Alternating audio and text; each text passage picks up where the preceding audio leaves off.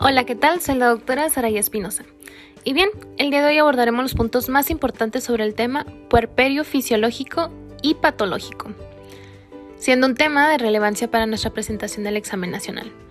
Recordemos que nos estamos basando en las guías de práctica clínica nacionales, el manual del doctor Prieto, el manual del CTO y algunos artículos respaldados por la CDC.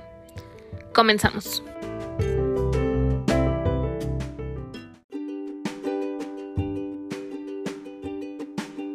El puerperio es el periodo que sigue al nacimiento del feto y la placenta, con una duración aproximada de seis semanas después del parto. Los órganos reproductivos y la fisiología materna regresan al estado pregestacional, aunque la menstruación puede estar ausente por más tiempo. El útero disminuye su masa en un periodo aproximado de tres semanas, el cervix pierde elasticidad y recupera su firmeza preconcepcional.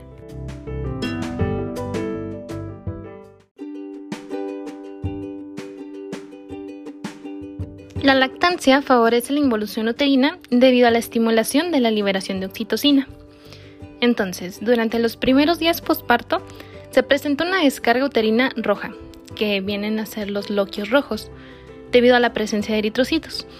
Después de 3 a 4 días, los loquios se vuelven pálidos, que son los loquios serosos, y alrededor del décimo día adquieren un color blanco amarillento, que son los loquios blancos. La presencia de loquios malolientes sugiere un proceso de endometritis. Aunque la vagina no recupera su estado pregestacional, los tejidos de soporte pélvico recuperan gradualmente su tono. Las pacientes que tienen parto vaginal deben ser instruidas en la práctica de los ejercicios de Kegel.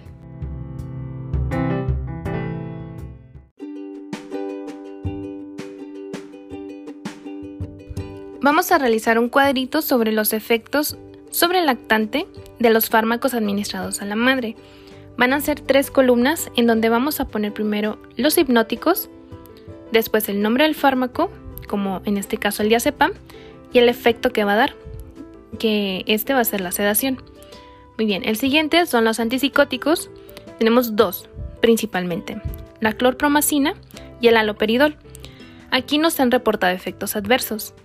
En el caso de los analgésicos tenemos paracetamol y salicilatos, con un riesgo teórico de disfunción plaquetaria hablando sobre los salicilatos. El paracetamol no se ha reportado efectos adversos. Anticonvulsivos tenemos dos principalmente, el fenobarbital y la fenitoína. El fenobarbital nos va a causar sedación y la fenitoína una sedación con disminución de la succión. En el caso de los narcóticos, tenemos tres principalmente, heroína, metadona y meperidina.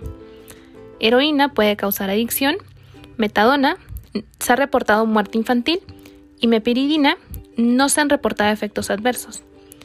En el caso de los antibióticos tenemos penicilina, ampicilina y eritromicina. Todos estos modifican la flora intestinal, causan alergia intervienen con la investigación de procesos sépticos. Nitrofurantoína. Aquí hay un riesgo teórico de anemia hemolítica en infantes con deficiencia de la G6PD. Tetraciclina. Con efectos de penicilina, riesgo teórico en las alteraciones de la coloración del esmalte dental e inhibición del crecimiento óseo. Esto es bien importante que se lo graben. Todos los efectos de las tetraciclinas. Antihipertensivos tenemos metildopa y propanolol. No se han reportado efectos adversos. Y finalmente, la teofilina. Se ha reportado un caso de irritabilidad infantil después del consumo de una preparación de absorción rápida.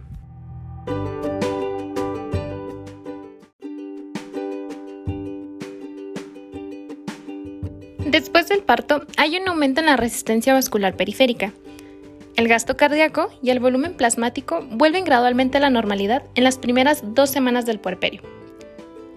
Como resultado de la pérdida de volumen plasmático y la diuresis del líquido extracelular, se presenta una pérdida ponderal significativa en la primera semana.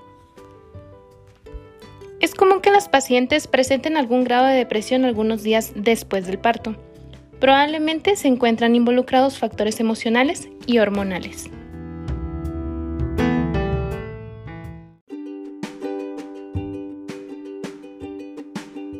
Cualquier episodio depresivo prolongado durante o después del embarazo debe de recibir atención urgente. Las mujeres que no lactan presentan el retorno de la menstruación 6 a 8 semanas después del parto, aunque esto es muy variable.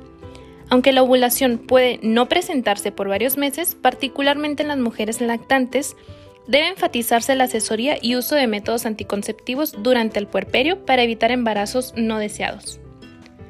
Las mujeres cuyo embarazo tienen resultados precarios como un nacimiento pretérmino, muertes perinatales, se encuentran en un riesgo mayor de presentar los mismos problemas en embarazos subsecuentes, y esta es una regla de oro. El propósito de este abordaje es proporcionar una atención obstétrica continua en lugar de un cuidado episódico motivado por otro embarazo.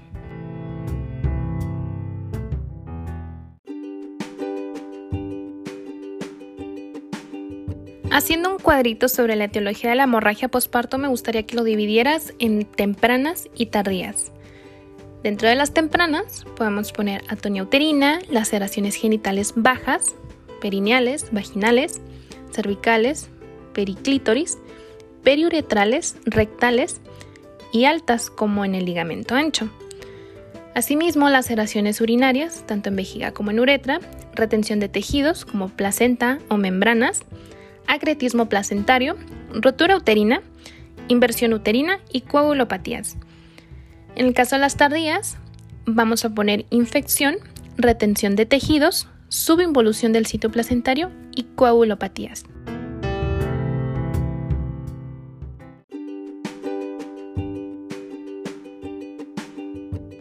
Estimación de volumen de sangrado en una hemorragia puerperal. Y aquí lo vamos a poner conforme a, cosas que podamos cuantificar, como las toallas sanitarias manchadas, son aproximadamente 30 mililitros. Una toalla sanitaria empapada son aproximadamente 100 mililitros. Gasa de 10 por 10 centímetros empapada, 60 mililitros.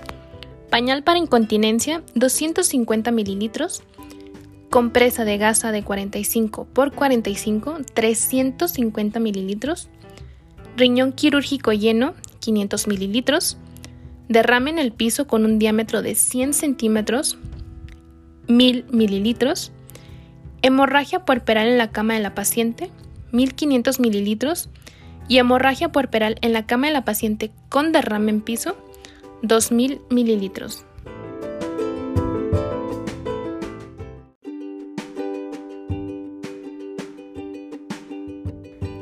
Dentro de las causas más frecuentes de hemorragia posparto, los factores de riesgo principales que debes de tener así súper tatuaditos son las 4T. Sí, justo así como lo estás viviendo ahorita aquí en México. Número 1, tenemos el tono con atonia uterina en un 75-80% de las hemorragias posparto. El proceso etiológico se puede dar por una sobredistensión uterina, esto por un factor de riesgo como polihidramios, gestación múltiple, macrosomía. En el caso de la fatiga uterina puede ser por un parto rápido o por un parto prolongado y una paridad elevada. Asimismo tenemos también corioamnionitis por un factor de riesgo con fiebre, amniorexis prematura prolongada. Y finalmente una alteración uterina anatómica o funcional, esto dado por miomas, placenta previa y anomalías uterinas. Pasamos a nuestra siguiente T y es tejidos. Y esto es que haya una retención de los mismos. El proceso etiológico es principalmente placentario, igual al 50% de las hemorragias posparto después de 24 horas. Y también dado por coágulos. En el caso de placentario es porque existe una expulsión incompleta de la placenta o que existe una cirugía uterina previa, paridad elevada o placenta anómala y finalmente por coágulos, y que existe un factor de riesgo como un útero atónico. Nuestra tercera T es trauma, por lesión del canal genital y es la segunda causa en frecuencia. Aquí se puede dar por un desgarro en canal blando o por un desgarro en cesárea. Puede ser por un parto precipitado o instrumentado, así como una malposición o encajamiento grande. En el caso de la rotura uterina puede ser por una cirugía uterina previa y en el caso de una inversión uterina es por una paridad elevada o una placenta fúndica. Y finalmente, nuestra cuarta T es por trombina, alteraciones de la coagulación. Esto puede ser que haya algunas previas como hemofilia A o enfermedad de von Willebrand. Esto pues son coagulopatías, hepatopatías o que sean adquiridas en el embarazo como preeclampsia o CID. Aquí puede ser el factor de riesgo un sangrado con el rasurado, muerte fetal, fiebre, leucocitosis, hemorragia anteparto, inestabilidad aguda y finalmente la anticoagulación terapéutica. Aquí pues se hace un estudio de la coagulación. Otros factores de riesgo pueden ser una inserción placentaria baja, uso de anestésicos halogenados o un tratamiento de preeclampsia con sulfato de magnesio.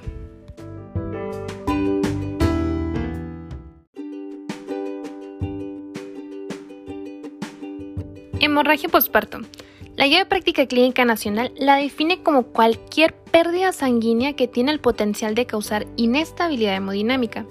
Tradicionalmente se ha considerado como una pérdida mayor a 500 mililitros después de un parto o cesárea, disminución del volumen circulante mayor al 10% o disminución del hematocrito mayor a 10%.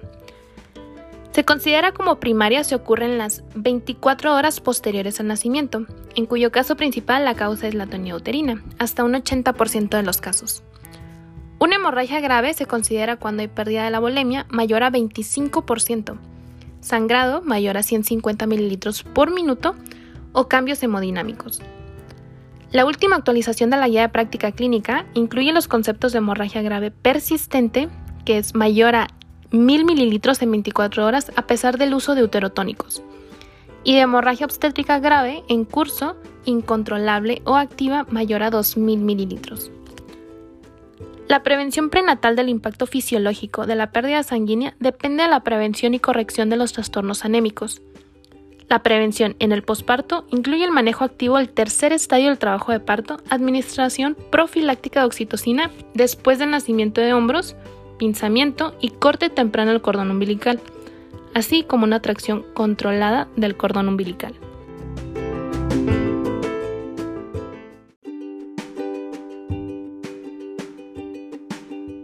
Los factores de riesgo para el desarrollo de atonía uterina incluyen sobredistensión uterina, trabajo de parto prolongado, coriomnionitis, preeclampsia, antecedente de parto prolongado y uso de relajantes uterínicos como los betamiméticos, sulfato de magnesio o inhibidores de los canales de calcio. La atonía uterina se presenta en el posparto inmediato con sangrado transvaginal abundante y constante, de aspecto rojo rutilante o brillante, y con un útero flácido con una respuesta nula o pobre a la estimulación manual. El diagnóstico es eminentemente clínico. La guía de práctica clínica nacional se centra básicamente en el manejo de la hemorragia postparto debido a la atonía uterina el tratamiento de primera línea consiste en la administración de uterotónicos intramusculares o intravenosos, como oxitocina sola en una combinación con ergonovina. El misoprostol ha demostrado en los últimos años su gran utilidad para el manejo de la tonía uterina. No se recomienda el empleo del masaje uterino debido a que la maniobra carece de utilidad clínica. El tratamiento no farmacológico consta de la colocación de un taponamiento uterino por 24 a 36 horas acompañado por profilaxis antibiótica.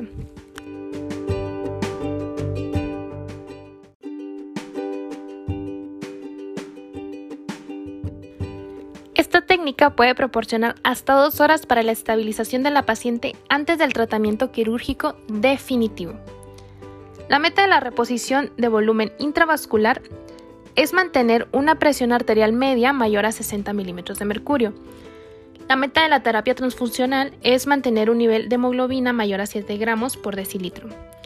Las hemorragias debido a traumatismo genital, retención de restos placentarios, inversión uterina y coagulopatías deben recibir el tratamiento quirúrgico o de reposición específica de elementos de la coagulación. Pasemos ahora a endometritis puerperal. Esta se define como la infección del tracto genital ocurrida entre la amniorexis y el nacimiento y los 42 días posteriores al parto, con la presencia de cualquiera de las manifestaciones clínicas características, como dolor, flujo vaginal, anormal o fétido, retardo de la involución uterina y fiebre.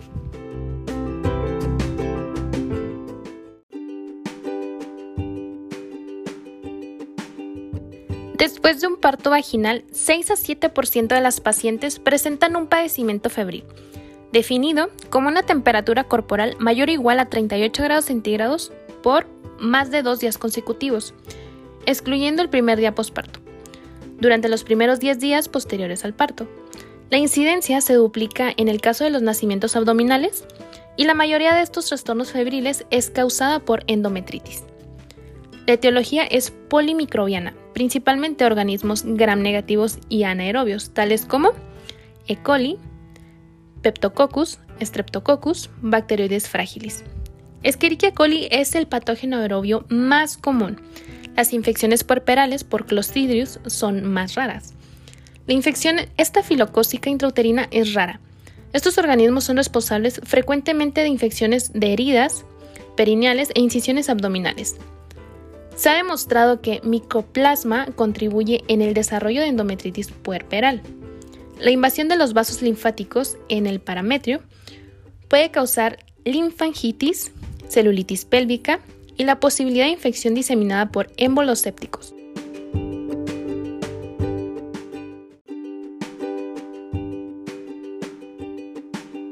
La endomioparametritis es una condición potencialmente fatal la infección puerperal se presenta con fiebre y sensibilidad uterina progresivas en los días 2 a 3 del posparto. Con el desarrollo de parametritis, que es una celulitis pélvica, la fiebre será sostenida y se presentarán síntomas de peritonitis pélvica.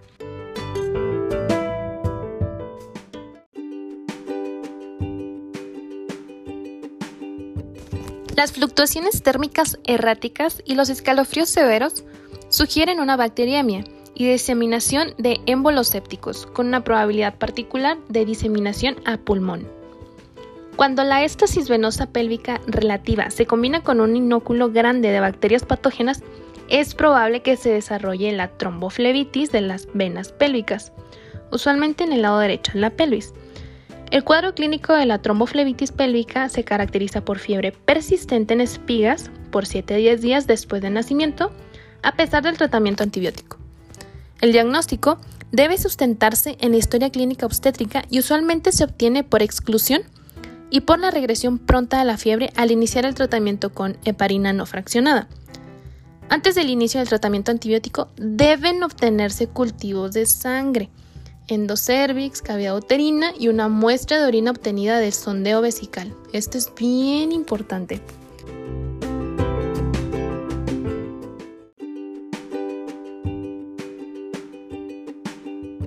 Las puérperas febriles que presenten cese del flujo de loquios deben someterse a examinación pélvica para la remoción de los tejidos que puedan estar obstruyendo el orificio cervical.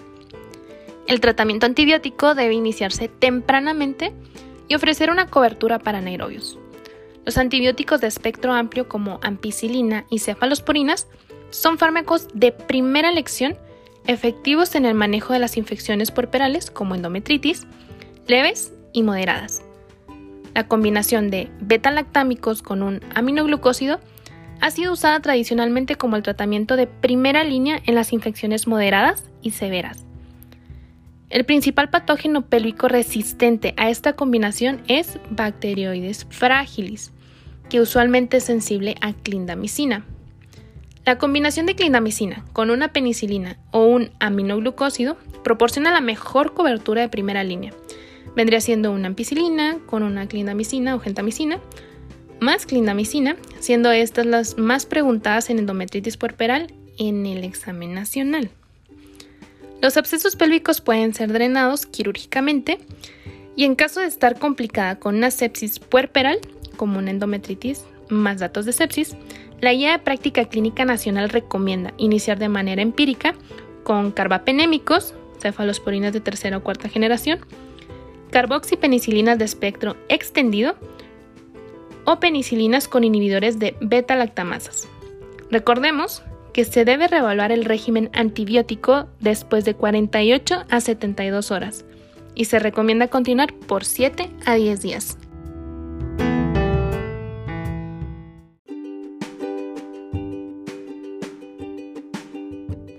Agentes uterotónicos empleados en el tratamiento de la toniuterina. Vamos a hacer nuestros cuadritos famosos con columna izquierda y columna derecha. En la columna izquierda vamos a poner oxitocina, después ergometrina y finalmente misoprostol. En el caso de la oxitocina tenemos indicaciones, es un agente de primera línea con infusión en solución glucosada. Sus contraindicaciones es hipersensibilidad, desproporción cefalopélvica, hipertonía uterina, sufrimiento fetal y preeclampsia severa. Pasando a ergometrina, sus indicaciones es un uso conjunto con oxitocina a una dosis intramuscular que puede repetirse en 10 minutos. Sus contraindicaciones es hipersensibilidad, inducción del trabajo de parto o aborto espontáneo. Precauciones, hipertensión arterial sistémica e insuficiencia cardíaca. También insuficiencia hepática o renal. Finalmente, misoprostol, sus indicaciones es un uso conjunto con oxitocina, dosis intramuscular que puede repetirse en 10 minutos. Contraindicaciones: hipersensibilidad, inducción del trabajo de parto o aborto espontáneo.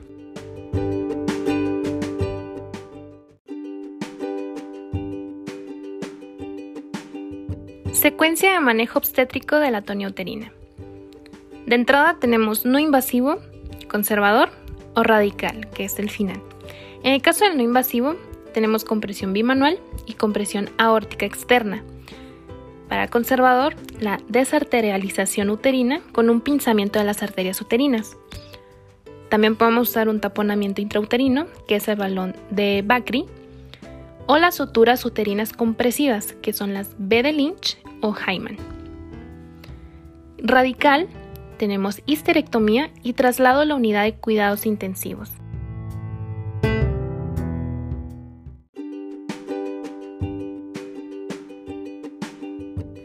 Tratamiento quirúrgico de la hemorragia postparto. Paso 1. Taponamiento. Este nos va a permitir ganar tiempo antes de la resolución quirúrgica. Paso 2. Ligadura de vasos uterinos. En comparación con la ligadura de arterias ilíacas internas, es una disección pues mucho más fácil, con mayor oclusión arterial distal y menor potencial de sangrado. Paso 3. Ligadura de las arterias ilíacas internas. Aquí existe el riesgo de dañar las venas ilíacas con un aumento de los problemas de sangrado. Paso 4. Histerectomía. Esta va a eliminar el sangrado. La desventaja radica, pues obviamente en la pérdida del útero. Paso 5 empaquetamiento abdominal y embolización de vasos específicos. Debe retirarse de 24 a 48 horas después y acompañarse de profilaxis antibiótica. La disponibilidad del recurso de embolización no es universal. Ahora, para las indicaciones de transfusión de hemoderivados ante una hemorragia posparto, vamos a hacer una tablita en donde vamos a tener nuestra columna izquierda, con una derecha. Vamos a hablar sobre plasma fresco congelado, crioprecipitados y concentrado plaquetario. Para plasma fresco congelado debemos tener un TP y TTP mayor 1.5 veces de lo normal y un fibrinógeno menor a un gramo por litro, haciendo una prevención de la falla hemostática por hipofibrinogénemia.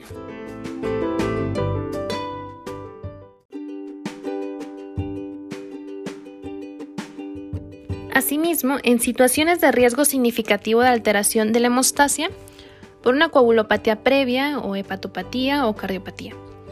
Ahora, crioprecipitado es la fuente de primera línea de fibrinógeno en la etapa inicial, igual por hipofibrinogénemia dilucional.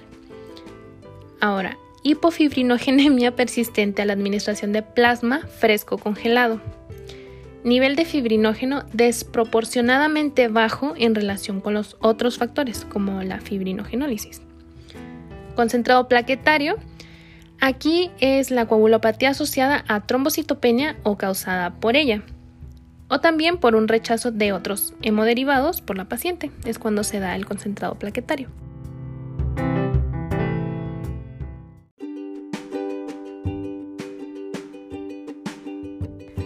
Factores predisponentes para el desarrollo de infecciones puerperales del tracto genital.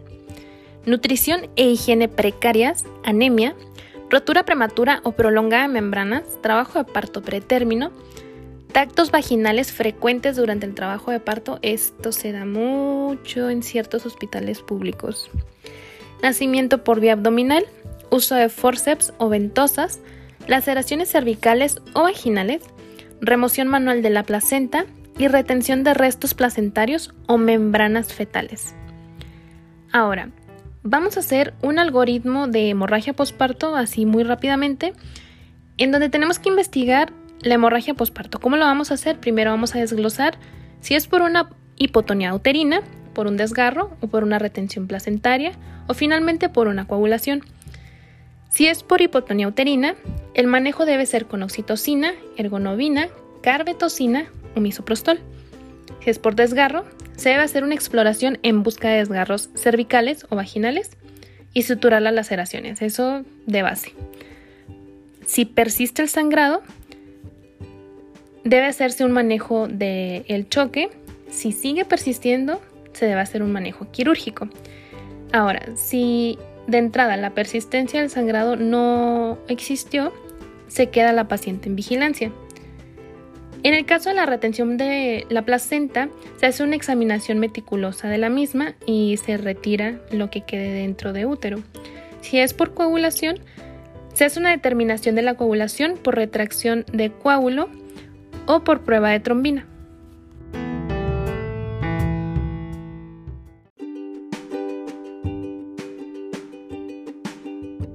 Abordaje diagnóstico indicado por la Guía de Práctica Clínica Nacional en los casos de sepsis puerperal. Solicitamos hemograma con diferencial, función renal, función hepática, examen general de orina, gasometría arterial, electrocardiograma, tomografía axial computarizada, ultrasonido pélvico y abdominal, estudio bacteriológico de sangre, orina, esputo, heridas, catéteres y secreciones, pruebas de coagulación, electrolitos séricos y lactato sérico.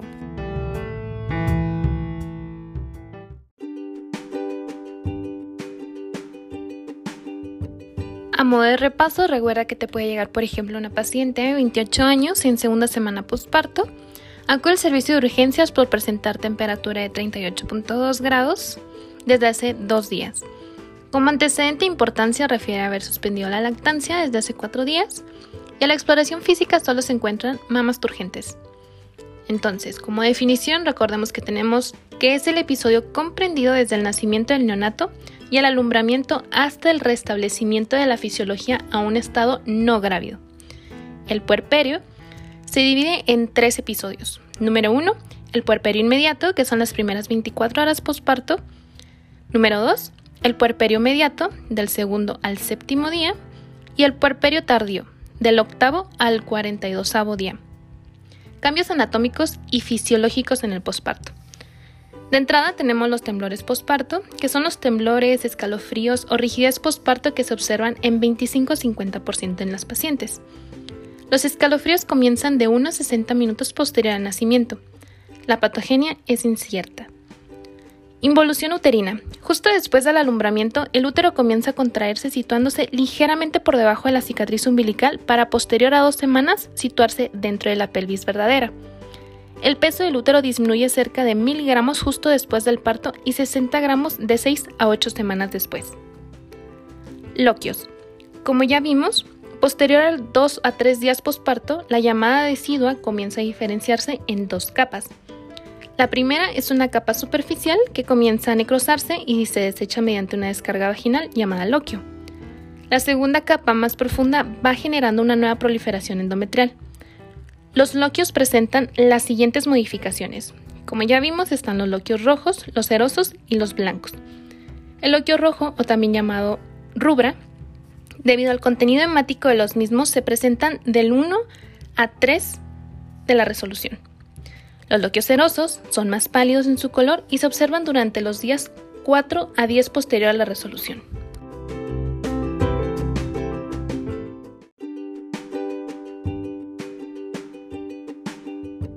Loquios blancos, o también conocidos como alba.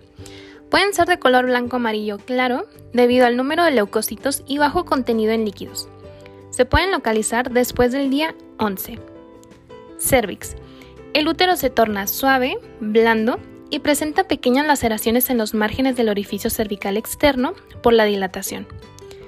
El cervix se contrae lentamente presentando dilatación de hasta 3 centímetros en los primeros días y alcanza un centímetro en una semana. Hablando particularmente del ciclo menstrual, se presentan niveles bajos de gonadotropinas y esteroides sexuales durante la primera a tercera semana posparto. Para las mujeres que no lactan, la media para el regreso de la menstruación es de 45 días. Ahora, 75% va a menstruar en la semana 12 posparto y 25% de la primera menstruación será precedida por un ciclo ovulatorio. Las mujeres que sí están lactando tienen un retraso en la restauración de la ovulación debido a la inhibición de los pulsos de la hormona liberadora de gonadotropinas del hipotálamo, inducida por la prolactina. Sistema cardiovascular. El volumen sanguíneo cae 16% en las primeras 24 horas. Llega a eliminarse 40% de la volemia gestacional a las 6 semanas posparto. El gasto cardíaco aumenta 13% después del alumbramiento al desaparecer el espacio útero-placentario cayendo a los valores pregestacionales a las 6 semanas.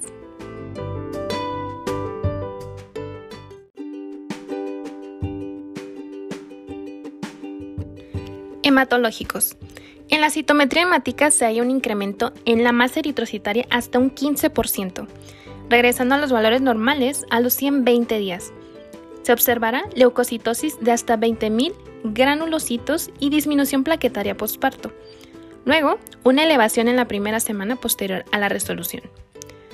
Se observa un gran consumo de factores de coagulación, un incremento secundario del fibrinógeno y del factor 8 y plaquetario, que predispone a la enfermedad tromboembólica de la primera semana del puerperio. Lactancia. El decremento abrupto de los niveles de estrógeno y progesterona al nacimiento propician la producción acelerada de alfa-lactoalbumina que estimula la síntesis de lactosa, incrementando entonces la producción de leche. El calostro está presente en los primeros 5 días posparto, como ya lo vimos en el capítulo de lactancia. Posee alta concentración de minerales, proteínas, azúcares y lípidos, así como moléculas con efectos inmunológicos, como la inmunoglobulina. Muy bien, compañeros, si están estudiando. Complemento, lactoferrina, lactoperoxidasa y lisocima. El calostro se convierte de forma gradual en leche madura hasta las 4 semanas postparto, en donde el contenido calórico se encuentra en 70 kilocalorías cada 100 mililitros.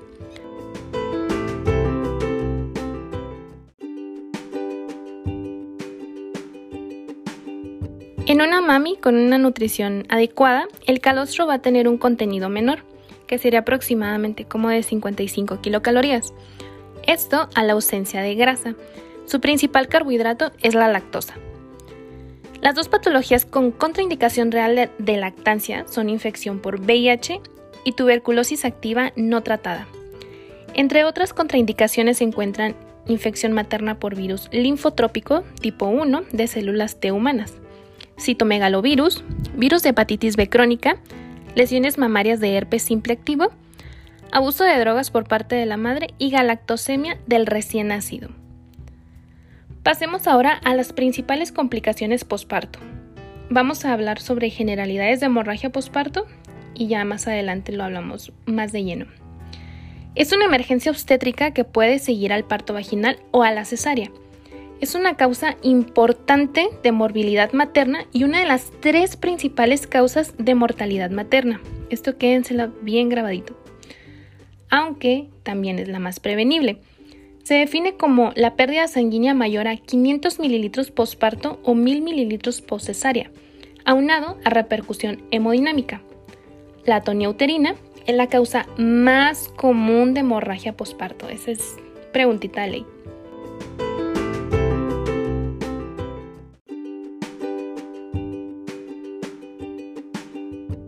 Atonía uterina.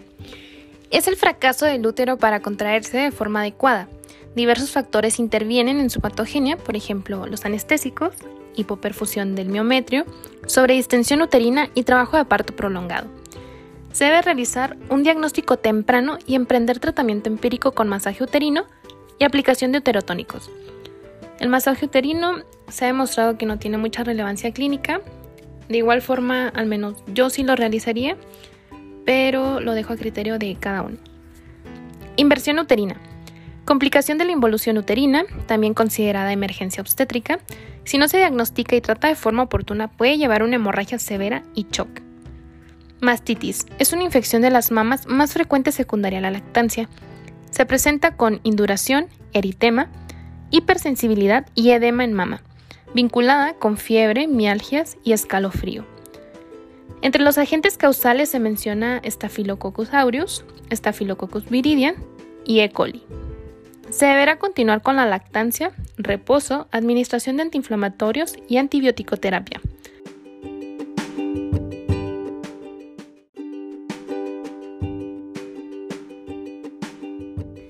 En el caso de la antibioticoterapia de la mastitis, podemos aplicar dicloxacilina, 500 miligramos vía oral cada 6 horas por 10 a 14 días. Fiebre e infección postparto.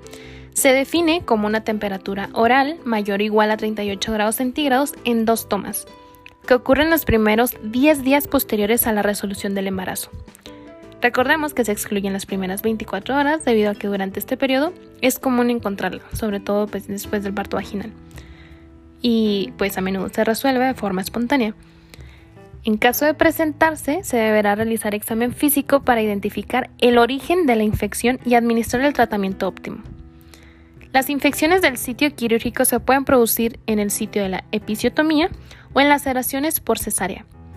Se pueden encontrar datos de celulitis como eritema e induración que pueden acompañarse o no de dolor y descarga purulenta.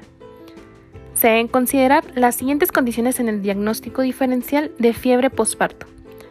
Infección de vías urinarias, infección de heridas por episiotomía o de otra infección del sitio quirúrgico, mastitis o abscesos de mama, endometritis o infecciones quirúrgicas profundas, tromboflebitis séptica pélvica, reacción medicamentosa, diarrea asociada a Clostridium difficile y complicaciones relacionadas con la anestesia.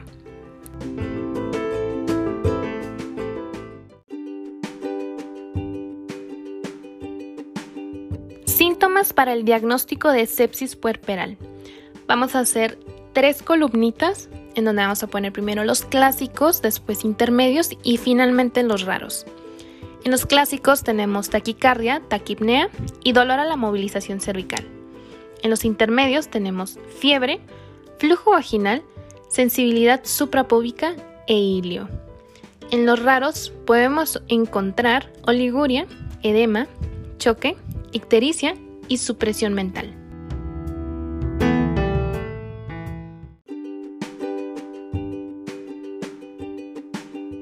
Por último, debemos hablar sobre depresión postparto. Se define como la depresión que comienza durante los meses 3 a 6 del puerperio. 8 a 15% de las mujeres la presenta. La sintomatología es muy parecida al trastorno depresivo mayor y los criterios diagnósticos para la depresión mayor y depresión postparto son los siguientes. Un periodo de dos semanas de estado depresivo o anedonia, por lo regular durante el día, acompañado de pérdida de peso significativa o ganancia de peso sin esfuerzo. Insomnio o hipersomnia, agitación o retardo psicomotor, fatiga o pérdida de la energía, sentimientos de culpa, disminución para la habilidad de concentración o de pensamiento, ideación suicida o muerte. Tratamiento. Se utilizan antidepresivos, ansiolíticos, terapia electroconvulsiva y participación del psiquiatra o psicoterapeuta.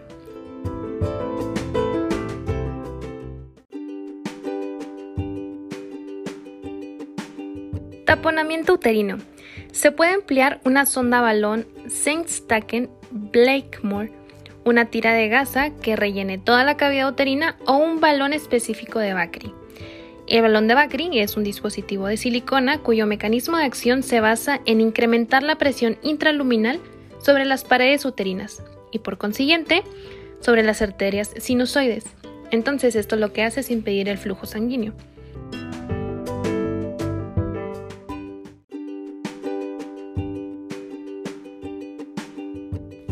Embolización arterial selectiva. A través de radiología intervencionista se procede a la cateterización para determinar cuál es el vaso sangrante y realizar la oclusión selectiva del mismo. Aunque se procede a la embolización de ambas arterias uterinas, se preserva la fertilidad. Ligaduras vasculares. Si la hemorragia posparto no ha cedido con las medidas anteriores, se debe proceder a las ligaduras vasculares, siguiendo un orden. Este orden es arterias uterinas, ramas cérvico-vaginales, ligadura de pedículo lumbovárico y por último, si no se ha conseguido cohibir el sangrado, la ligadura bilateral de las arterias hipogástricas. Plicatura de Bellinch o capinotaje. Es una técnica que se realiza siempre que se haya comprobado el cese del sangrado tras la compresión manual del fondo uterino. Consiste en conseguir la compresión del útero mediante suturas reabsorbibles transmurales. Histerectomía. Es una técnica que está en desuso gracias a la eficacia de los pasos anteriormente descritos. Sin embargo, está indicada en tres casos. Fracaso del tratamiento conservador, acretismo placentario extenso y roturas uterinas amplias de difícil reconstrucción. Asimismo, como todas las cosas que ya mencionamos anteriormente, que son indicaciones de histerectomía radical.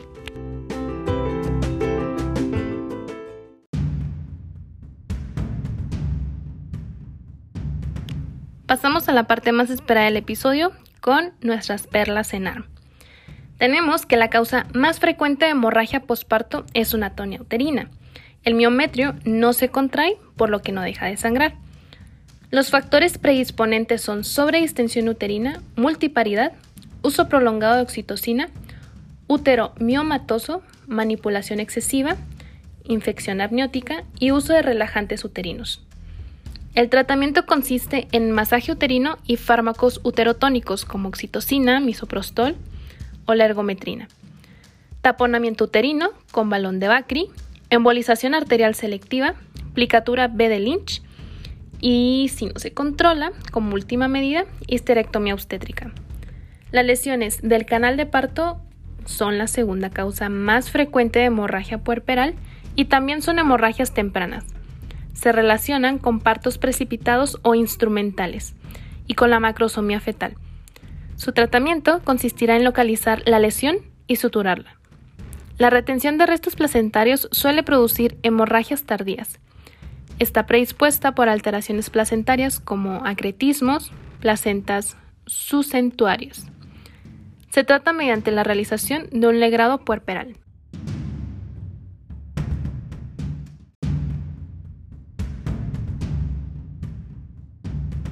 Pasamos a dos casos clínicos muy sencillos. El primero nos dice que ante una paciente de 39 años con gestación gemelar y diagnóstico ecográfico de polidramnios, ¿qué fármaco estaría especialmente indicado para prevenir una hemorragia posparto tras la realización de una cesárea electiva? Tenemos de opciones ergometrina, oxitocina, prostaglandina F2-alfa y carbetocina. La respuesta correcta es muy bien, la carbetocina.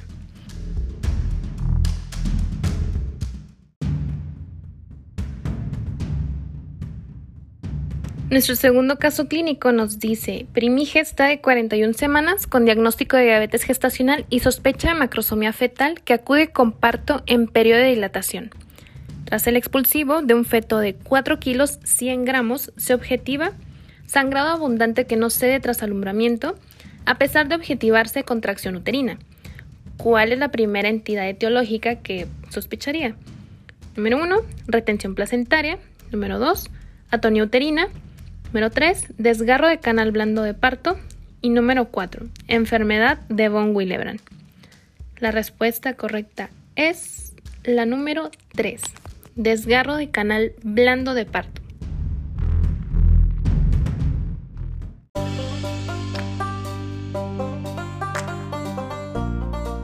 Posibles preguntas. ¿Cuáles son los factores de riesgo para una infección uterina postparto? Tenemos que es la vía de nacimiento, el nivel socioeconómico bajo, rotura de membranas de larga evolución o de tiempo indefinido, exploración múltiple del cervix, el trabajo de parto prolongado, infección intraapniótica, colonización vaginal por estreptococo del grupo B, clamidia, micoplasma, ureaplasma o garnerela. ¿Cuál es la causa de retención hídrica postparto? Los niveles elevados de estrógenos en el embarazo originan retención de líquidos, así como el incremento en la presión venosa de los miembros pélvicos. ¿Cuáles son las causas extrapélvicas más frecuentes de fiebre puerperal? Estas son las atelectasias, neumonía, pielonefritis, ingurgitación mamaria y tromboflebitis.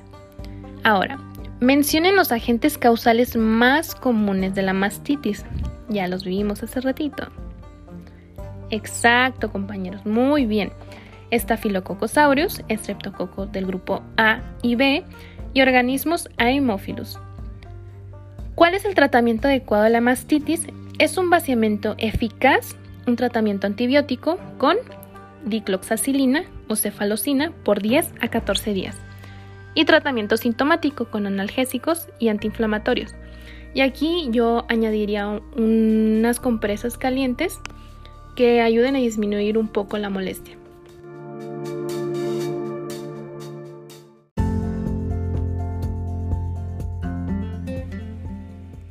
Con esto daríamos por terminada nuestra revisión del tema. Espero les sea de mucha ayuda. Recordemos que donde quiera que se ama el arte de la medicina, se ama también a la humanidad. Platón. Nos vemos en el siguiente episodio.